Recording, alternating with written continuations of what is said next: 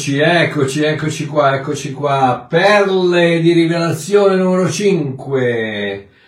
Grazia, pace e buonasera a tutti. Sì, mi vedete, mi vedete con il, um, con il maglione perché qui fa freddo.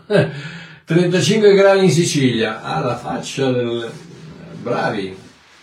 35, non mica male, eh? No, qui quando quando fa stracaldo arriviamo a, forse ai 29, ai 28, 29. Vabbè, invece no, oggi, oggi no, 13-14 gradi. Eh, vabbè, quindi oggi è la festa del papà in Sudafrica e 40 gradi in Germania? No, davvero? Teresa, 40 gradi in Germania? No. Anche a Novara 35. Ammazza ragazzi, ma 35 a Milano. 36 a Milano. Ciao Ivan, ciao bello. Ui, ammazza, fa proprio, fa proprio caldo in Italia, eh ragazzi.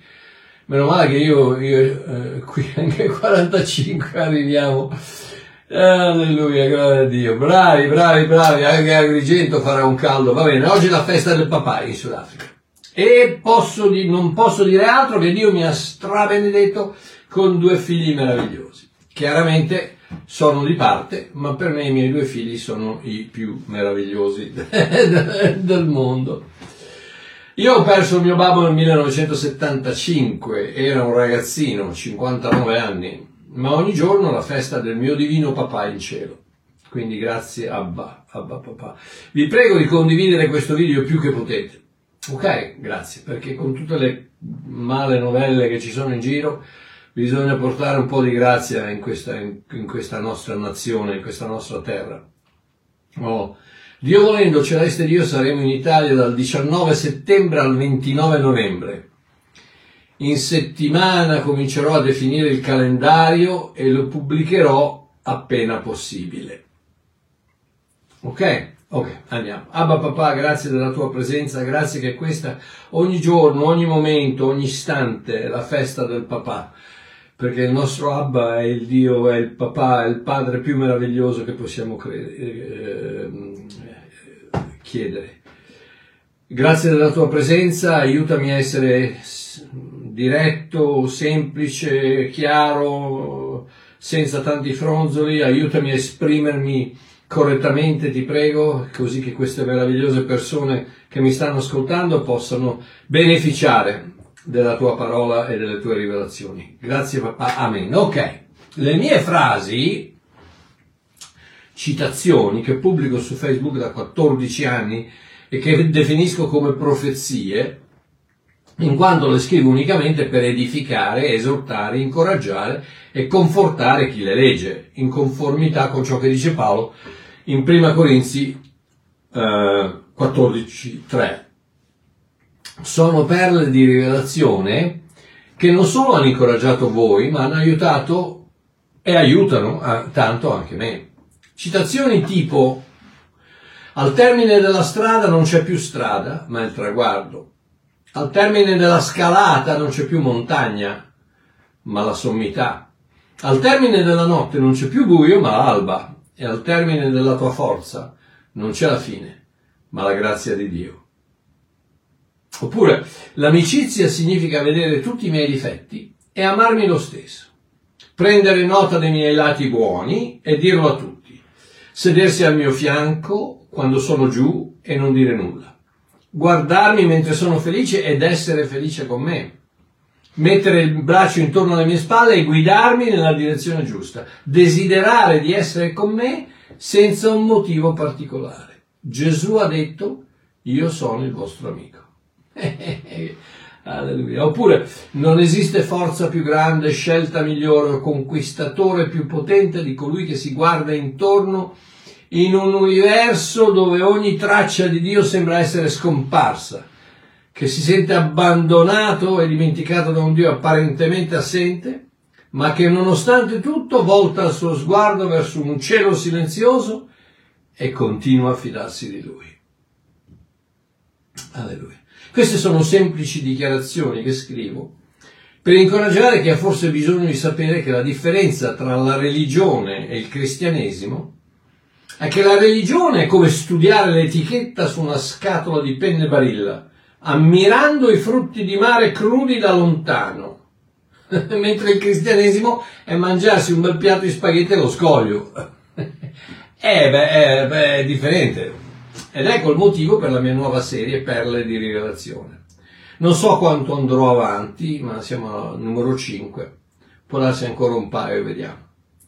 In questa serie parlerò di alcune di queste frasi che ho sentito nel mio cuore e della rivelazione che mi ha spinto a condividerle. Questa sera voglio trattare di un post molto importante, anche in tema con la festa del papà, che dice nessun genitore dà vita a servi, solo figli. Quando, quando parlo, state concentratevi un attimino, ass, ass, assorbite quello che sto cercando di dirvi e lasciate che entri nella vostra vita per poter manipolare quelle tradizioni, quelle catene religionistiche che, che, che ci sono state imposte da, da anni, da, da, da, secoli, da millenni di, di, di, di religionismo.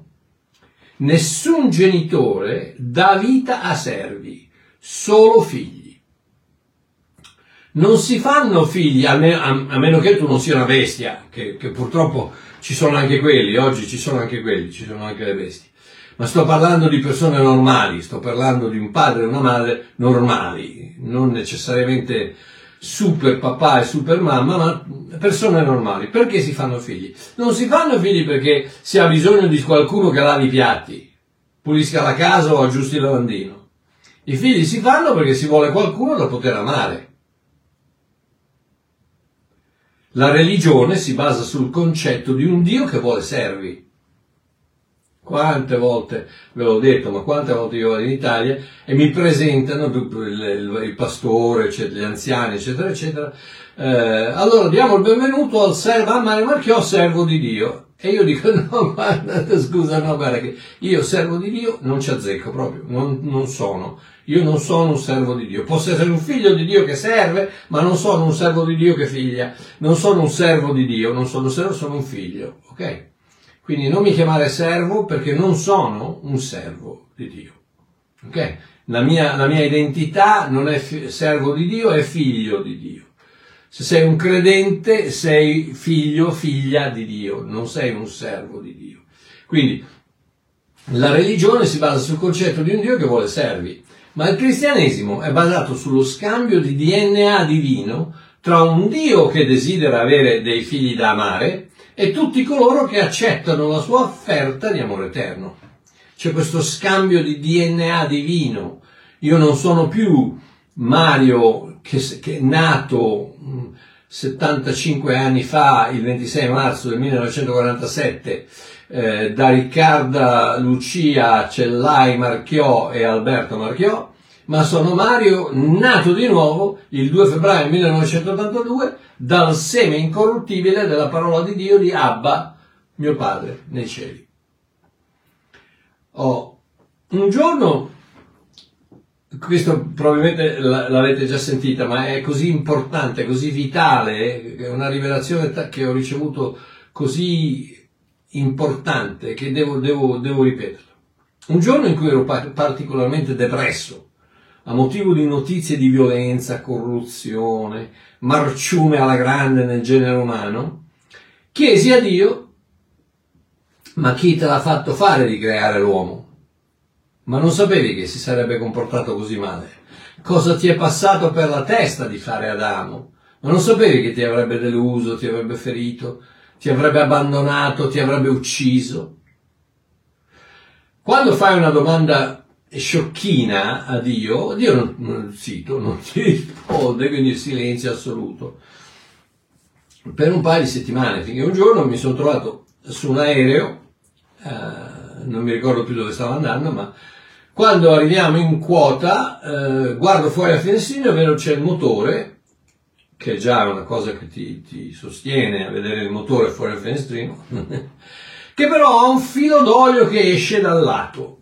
E quando stai viaggiando alla velocità del suono, quasi alla velocità del suono, in un tubo di alluminio spesso 5 mm a 11 km d'altezza è, è, è sostenuto soltanto dal fatto che ci sono due motori che stanno, lo stanno spingendo attraverso l'aria, e vedere il filo d'olio che esce dal motore eh, non è che ti fa saltare di gioia e gridare alleluia, alleluia, gloria a Dio, che bello che è. No, e allora io ho chiamato l'assistente e ho detto, scusi, eh, il tagliandino l'abbiamo fatto, guarda che lì c'è una perdita d'olio.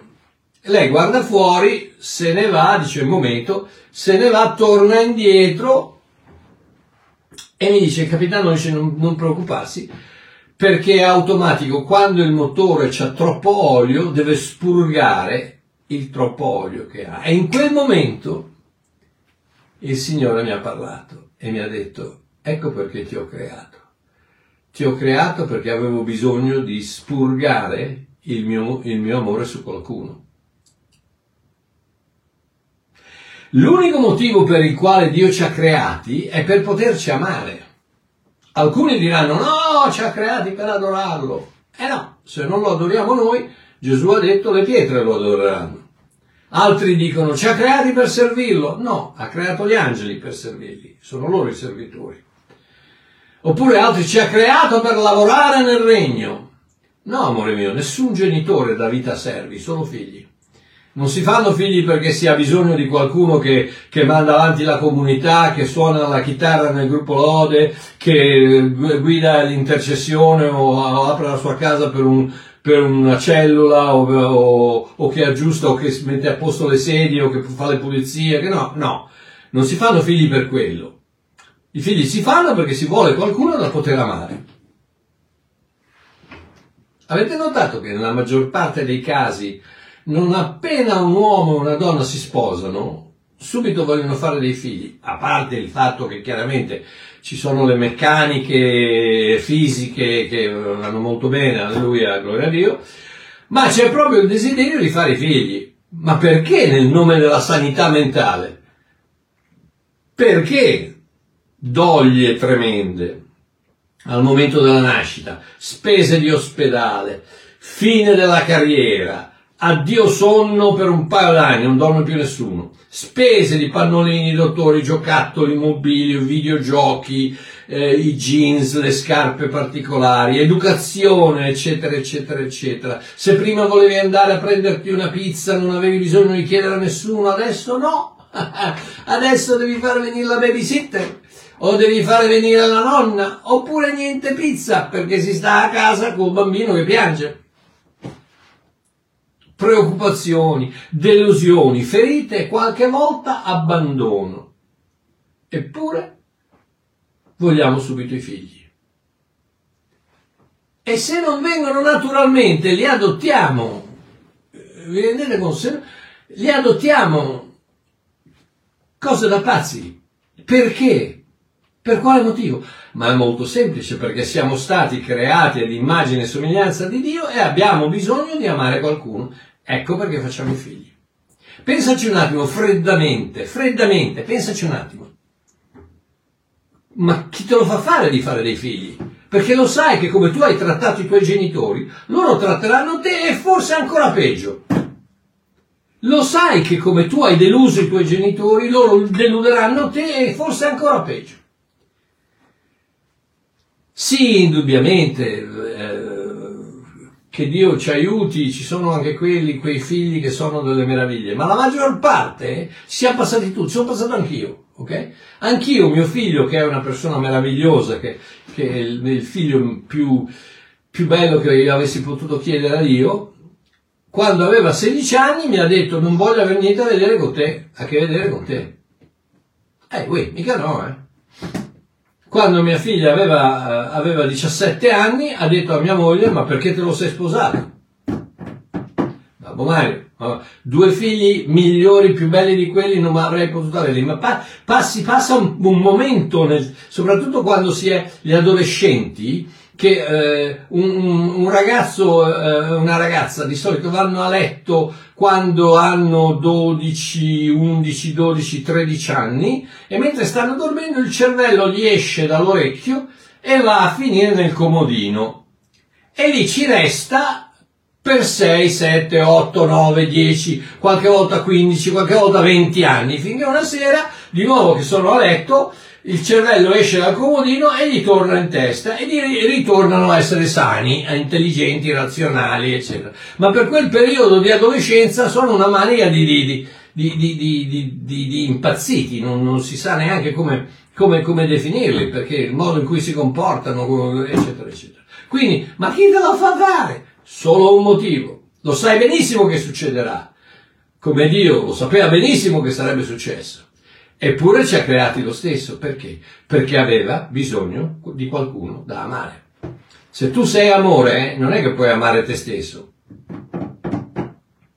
E ha creato l'uomo per avere qualcuno da amare. Sì, siamo stati creati per essere amati.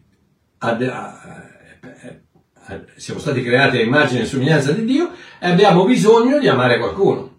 Creati per essere amati. Sì, se sei un cristiano, non sei un servo di Dio, sei un figlio di Dio. Se sei un cristiano, se sei un credente, se hai accettato l'offerta dello scambio di DNA tra Dio e te, non sei più una persona come eri prima, sei una nuova creatura creata a immagine e somiglianza di Dio ed ecco perché hai il desiderio, anche, anche, se, non sei un cristiano, anche se non sei cristiano, hai, sei stato creato a immagine e somiglianza di Dio, hai il desiderio di amare qualcuno e chiaramente di essere amato da qualcuno. Ma a differenza di Dio, il quale ti ama anche se tu non lo ami.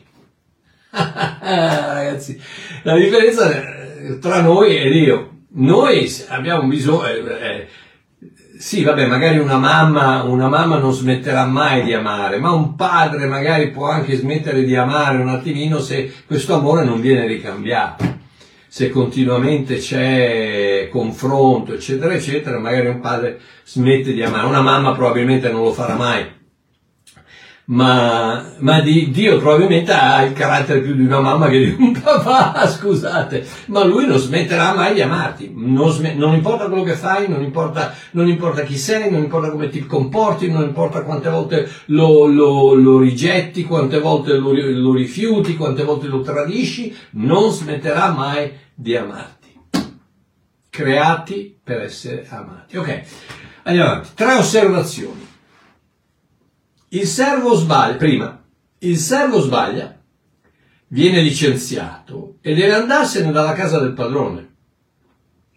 Il figlio sbaglia, viene disciplinato, ma rimane a casa del padre per sempre. Eh, Giovanni 8:35, lo schiavo non rimane sempre nella casa, il figlio invece vi rimane per sempre.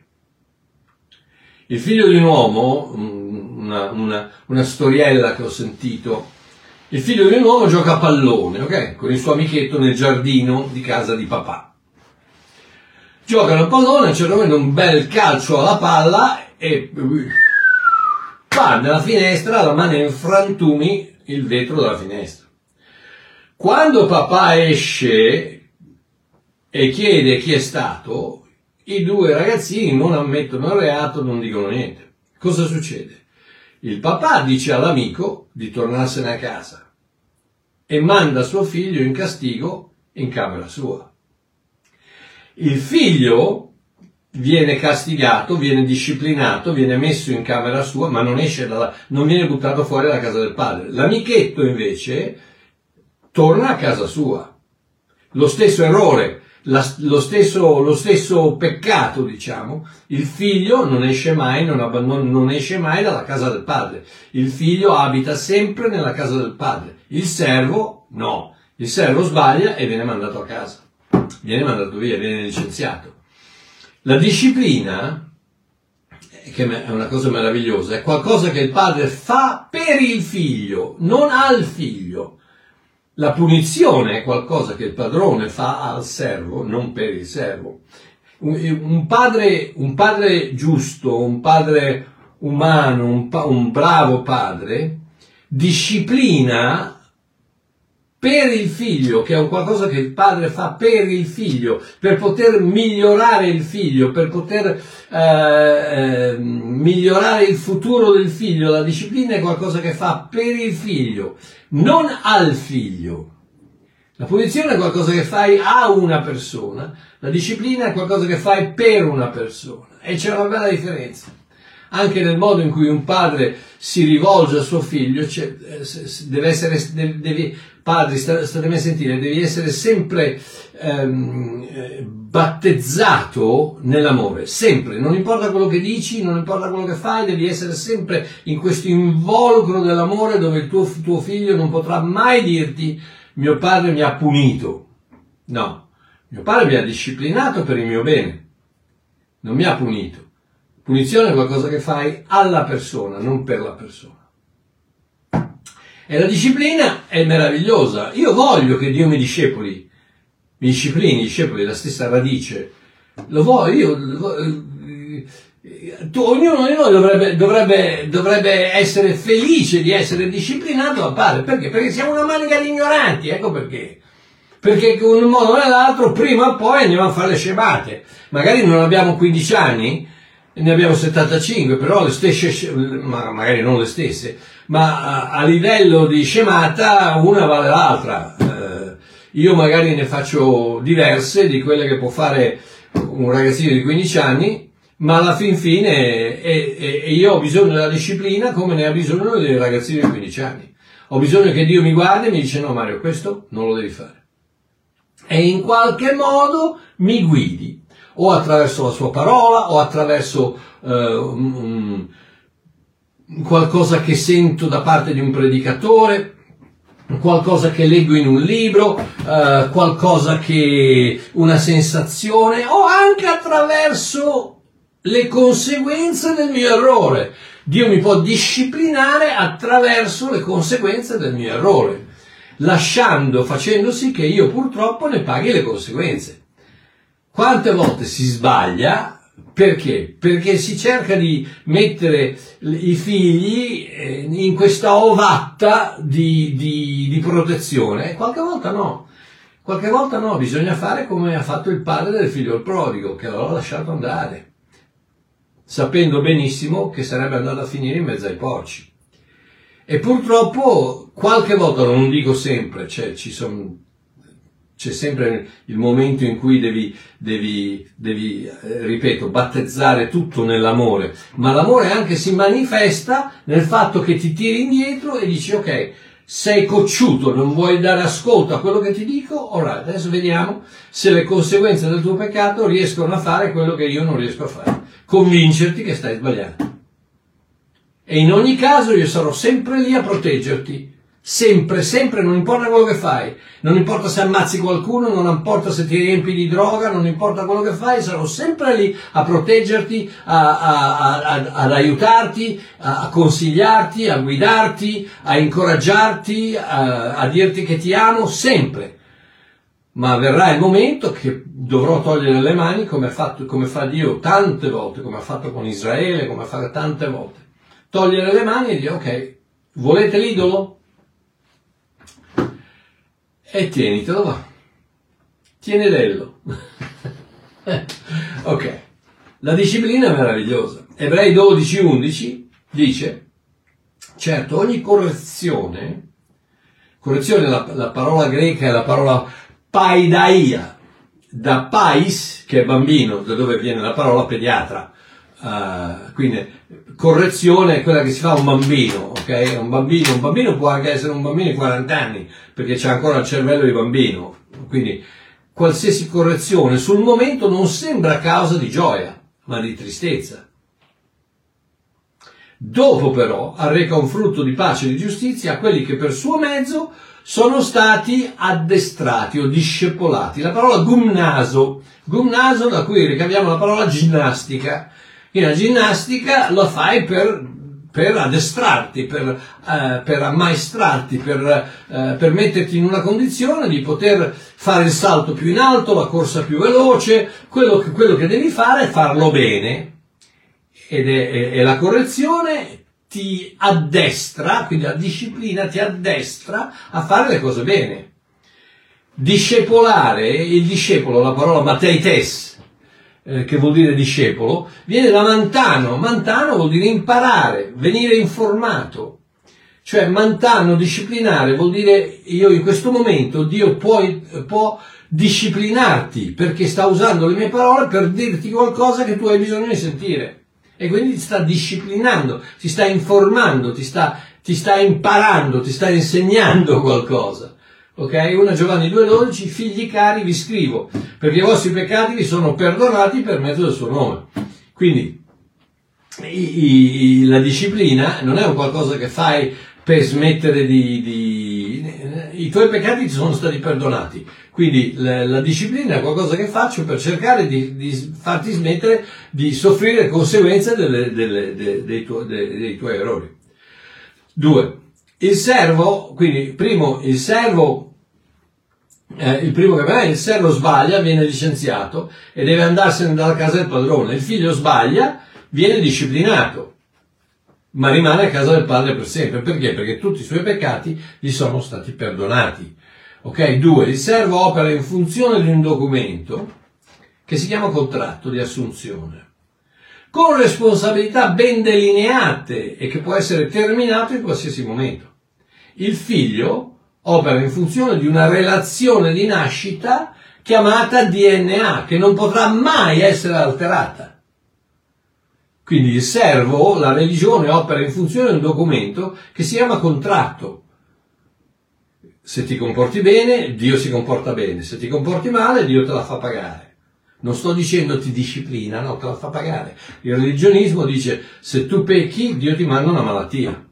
Se tu pecchi, Dio ti fa fare un incidente in macchina. Se tu blasfemie complete, ma queste purtroppo sono le cose che vanno in giro, fino al punto in cui se tu continui a peccare, Dio ti toglie la salvezza. E quella è la, la maledizione più grande ed è la blasfemia più potente che si possa sentire. Di un, di un Dio padre che dice ok, non sei più mio figlio perché? Perché non ti comporti bene. Noi, noi, li metteremo in galera un, un, padre del genere, lo piglieremo a calci nel, nel, nel deretano e lo sbatteremo eh, a calci nel sedere fino in Africa dall'Italia. Eh, ma no, invece Dio no, va bene, Dio si può comportare così perché, perché, perché, perché, perché la religione dice così. No, bagianate, bagianate supersoniche, bagianate idiozie, cose da, da yogurtite acuta, con, con, con la, la, la, Nutella in testa. Cose, cose, da pazzi, cose da pazzi. Dio non ti manderà mai, ma la, la Bibbia è chiara, dice il figlio resterà se, per sempre in casa, il servo viene mandato fuori, ma il figlio resterà per sempre in casa. Oh, Giovanni 1, dall'11 al 13. Egli, stiamo parlando del fatto che il servo opera in funzione del documento, ma che il, il figlio opera in funzione di una relazione chiamata DNA. Giovanni 1, 13, 11, 13, egli è venuto in casa sua, è venuto dagli ebrei, e i suoi non lo hanno ricevuto, ma a tutti coloro che lo hanno ricevuto, egli ha dato l'autorità, exusia, autorità, bellissima parola, exusia, di, diversa dalla parola dunamis. Dunamis vuol dire potenza, ma exusia vuol dire autorità vuol dire quel, è un documento che prova qualcosa, una carta d'identità, è un'autorità, è il DNA, il DNA ha l'autorità di dichiararti uno o un altro. Vedete i film in televisione quando, quando dicono abbiamo il DNA che dichiara, ha l'autorità di dichiararti colpevole o innocente. E questa è exusia, è l'autorità di diventare coloro che lo hanno ricevuto gli ha dato l'autorità di diventare, bellissima parola greca anche qui, ginomai, che praticamente vuol dire generare, gen, gen generare, gen, genesi, uh, gen, um, genoma, geni, uh, cioè produrre l'essenza, far diventare figli di Dio, quindi tutti coloro che lo hanno ricevuto gli ha dato l'autorità di diventare figli di Dio, a quelli cioè che credono nel suo nome, i quali non sono nati né da sangue né da volontà di carne né da volontà di uomo, ma sono nati da Dio. Ecco che vedi, il servo è nato da sangue, da volontà di carne da volontà di uomo, ma il figlio è nato da Dio. La religione è un contratto Il cristianesimo è una relazione. Il servo lavora in funzione di un contratto, il figlio opera in funzione di una relazione. Il contratto è bilaterale. C'è una contropartita. Io farò se tu farai. Come abbiamo detto, se ti comporti bene Dio ti premia, se ti comporti male Dio ti punisce. No, quello è un contratto. È un servo. Il contratto è bilaterale, cioè io e te, io ti affitto la casa, tu mi paghi un, un, un, un, affitto. Io ti vendo la macchina, tu mi dai dei soldi. Io vengo a lavorare per te, tu mi paghi uno stipendio. È bilaterale, ok? Temporaneo. In altre parole c'è una data di scadenza. Eh, il contratto ha sempre una data di scadenza, non va avanti per sempre. È scritto su carta, quindi con strumenti umani, penna e inchiostro, ed è basato sull'esecuzione devi produrre, produrre dei risultati. Cioè io, io compro la tua macchina, ho qui i soldi, ma tu mi devi dare la macchina prima che io ti dia i soldi. Eh, io ti, ti, ti, impiego, ma tu devi lavorare bene perché io ti paghi lo stipendio. E così c'è, cioè c'è, bisogna produrre dei risultati. La relazione invece no, la relazione non è bilaterale, è unilaterale.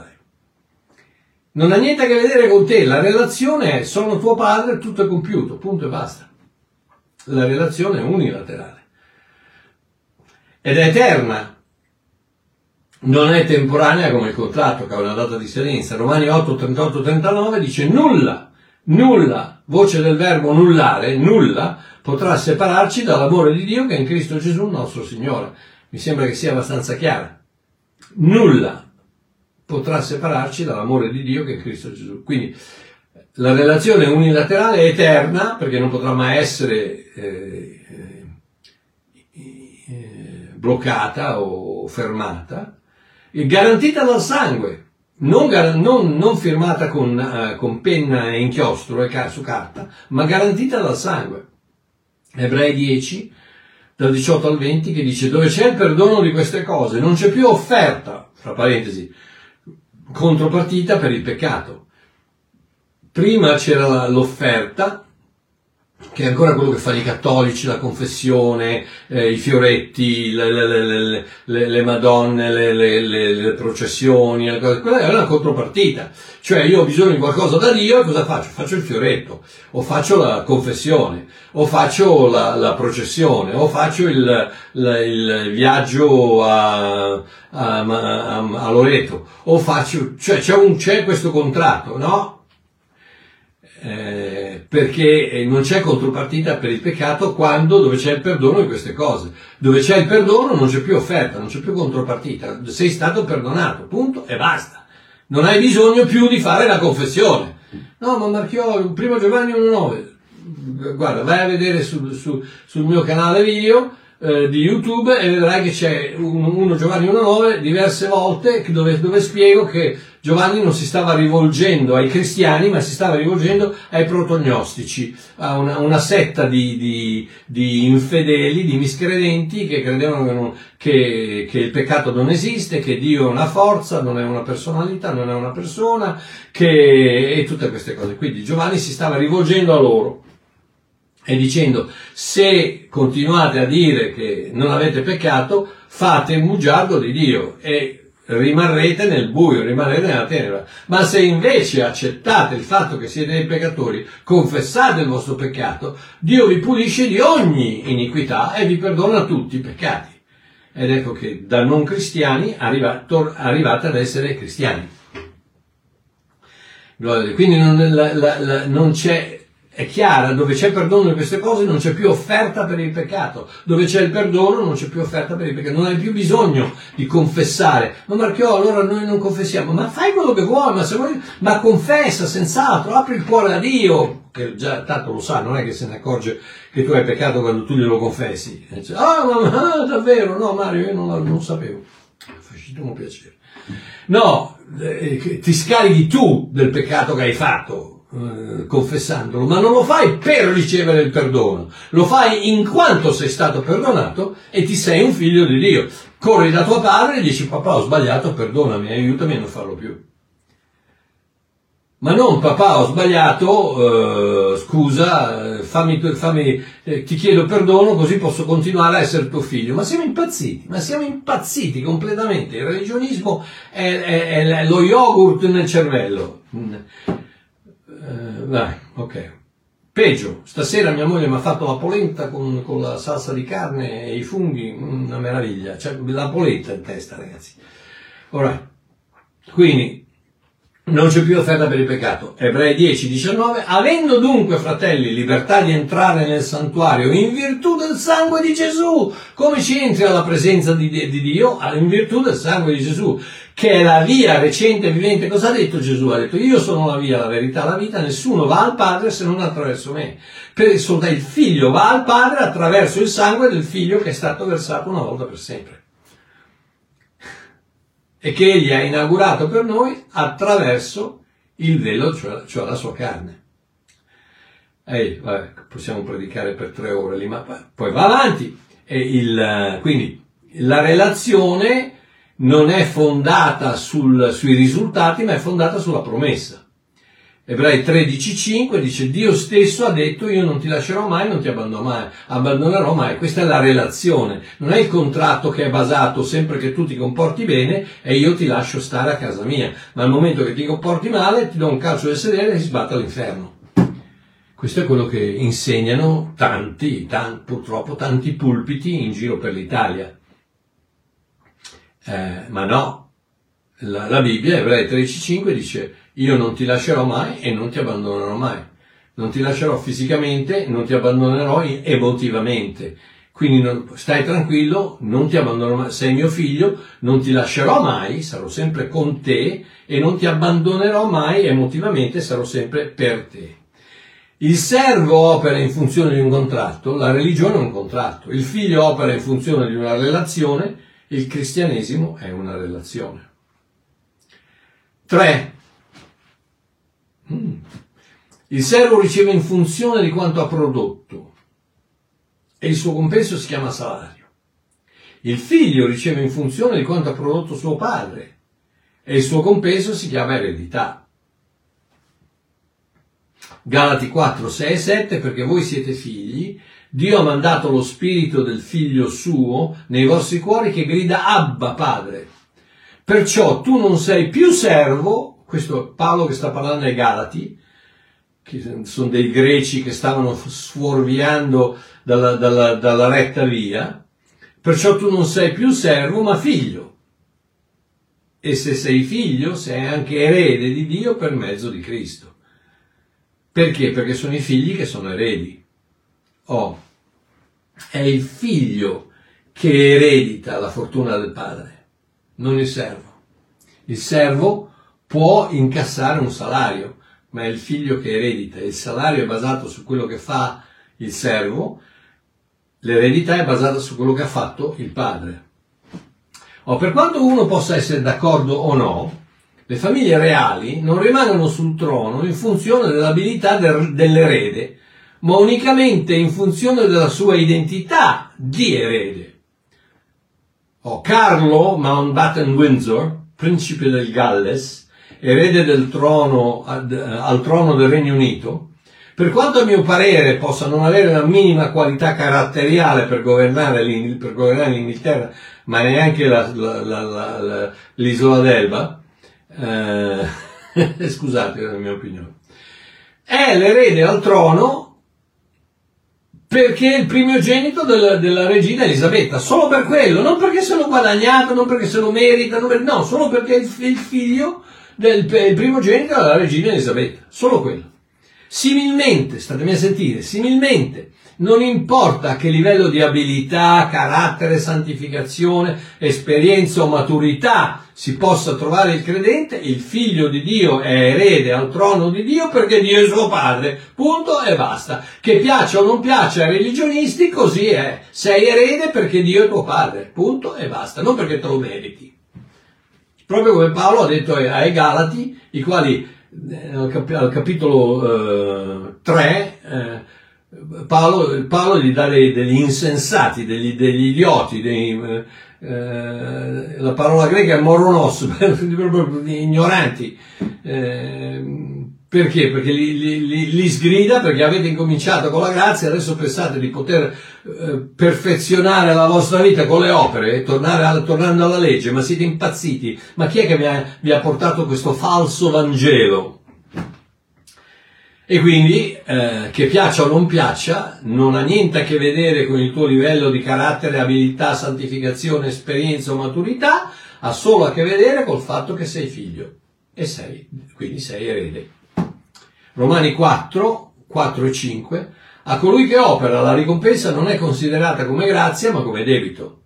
Invece colui che non opera ma crede in colui che giustifica l'empio, chi è che, chi è che giustifica l'empio? Il padre. Il padre che perdona tutti i tuoi peccati ai figli. Colossesi 2.13 che dice con Gesù Cristo Dio ha vivificato voi che eravate morti nei peccati, perdonandovi tutti i peccati. È il padre che perdona i peccati al figlio, ai figli. La sua fede, quindi eh, a colui che non opera ma crede in colui che giustifica l'empio, crede nel Padre, la sua fede gli è imputata come giustizia. Gli è imputata come la ghizomai, è la cosa logica da fare, è logico giungere a questa conclusione. Sei mio figlio, ergo ti giudico perfetto. Ecco perché gli viene imputata come giustizia. È la cosa logica da fare. Sì, se sei cristiano non sei un servo, ma sei un figlio. E i figli sono figli per sempre.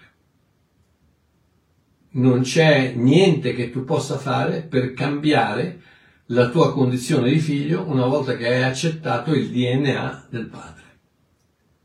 E questo lo fai in quanto sei, eh, non sei nato naturalmente, ma sei nato spiritualmente dal seme incorruttibile della parola di Dio. Quindi c'era, una, c'era una, una, un, un, um, un, agreement, c'era un accordo fra Dio e te, proprio come c'è perché possa nascere una nuova creatura, c'è un accordo fra maschio e femmina. E da lì nasce una nuova creatura. Quindi tra Dio e te c'è un accordo e da questa unione esce la nuova creatura che sei te, che sono io, che prima non esisteva. I figli sono figli per sempre. Potrai essere un figlio che serve, ma non potrai mai essere un figlio, un servo che figlia. sì, se sei cristiano, non sei un figlio, non sei un servo, sei un figlio. O possono dirti che non sei obbediente abbastanza, che non hai pregato abbastanza, che non sei attivo abbastanza, che non frequenti abbastanza e che non sei santificato abbastanza, che non dai abbastanza, non preghi abbastanza o che non hai abbastanza fede. Ma amore mio, se sei figlio, nessuno può dirti che non sei figlio abbastanza. E con questo vi lascio che possa rimanere e fermentare nella vostra mente, se sei figlio, nessuno potrà mai dirti che non sei figlio abbastanza perché essere figli ha a che vedere col DNA e non con l'esecuzione, non con la performance. performance. Ok, ci sentiamo domenica, un abbraccio a tutti, pregate per me perché devo organizzare questo, questo calendario e voglio, voglio, andare a visitare più, più, più gente possibile, ma due mesi solo, vediamo, ok. Dio vi benedica, un bacione a tutti, vi voglio bene, ciao.